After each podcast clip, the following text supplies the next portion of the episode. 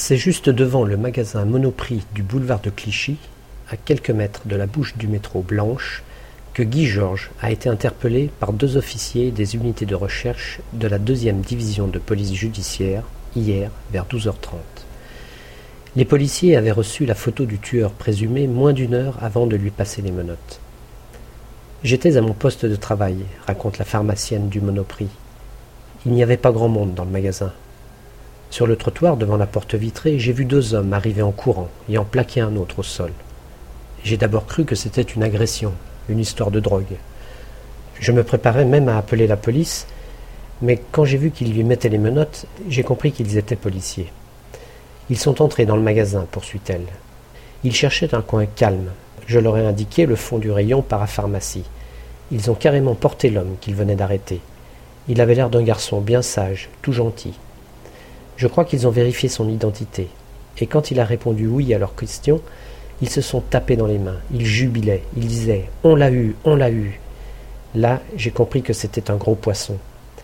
Mais c'est seulement quand je suis revenu à 14 heures que mes collègues m'ont dit qu'il s'agissait du tueur en série. Je vous assure, j'en tremble encore.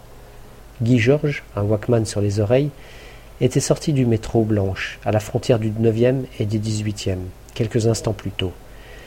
C'est là que les deux policiers l'ont repéré. Pas d'hésitation.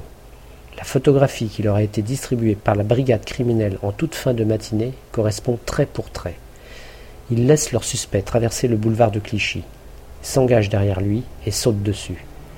Surpris, Guy Georges n'a pas le temps d'esquisser la moindre tentative de fuite ou de résistance.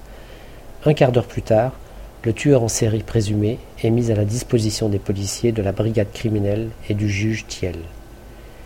La présence d'officiers de la deuxième division de police judiciaire dans ce secteur, qualifié de criminogène, répondait à un double objectif. La PJ surveille particulièrement cette zone où se trouvent Pigalle et ses sex shops à la suite d'une série d'agressions. Une surveillance qui a été renforcée avec l'identification du tueur de l'Est parisien.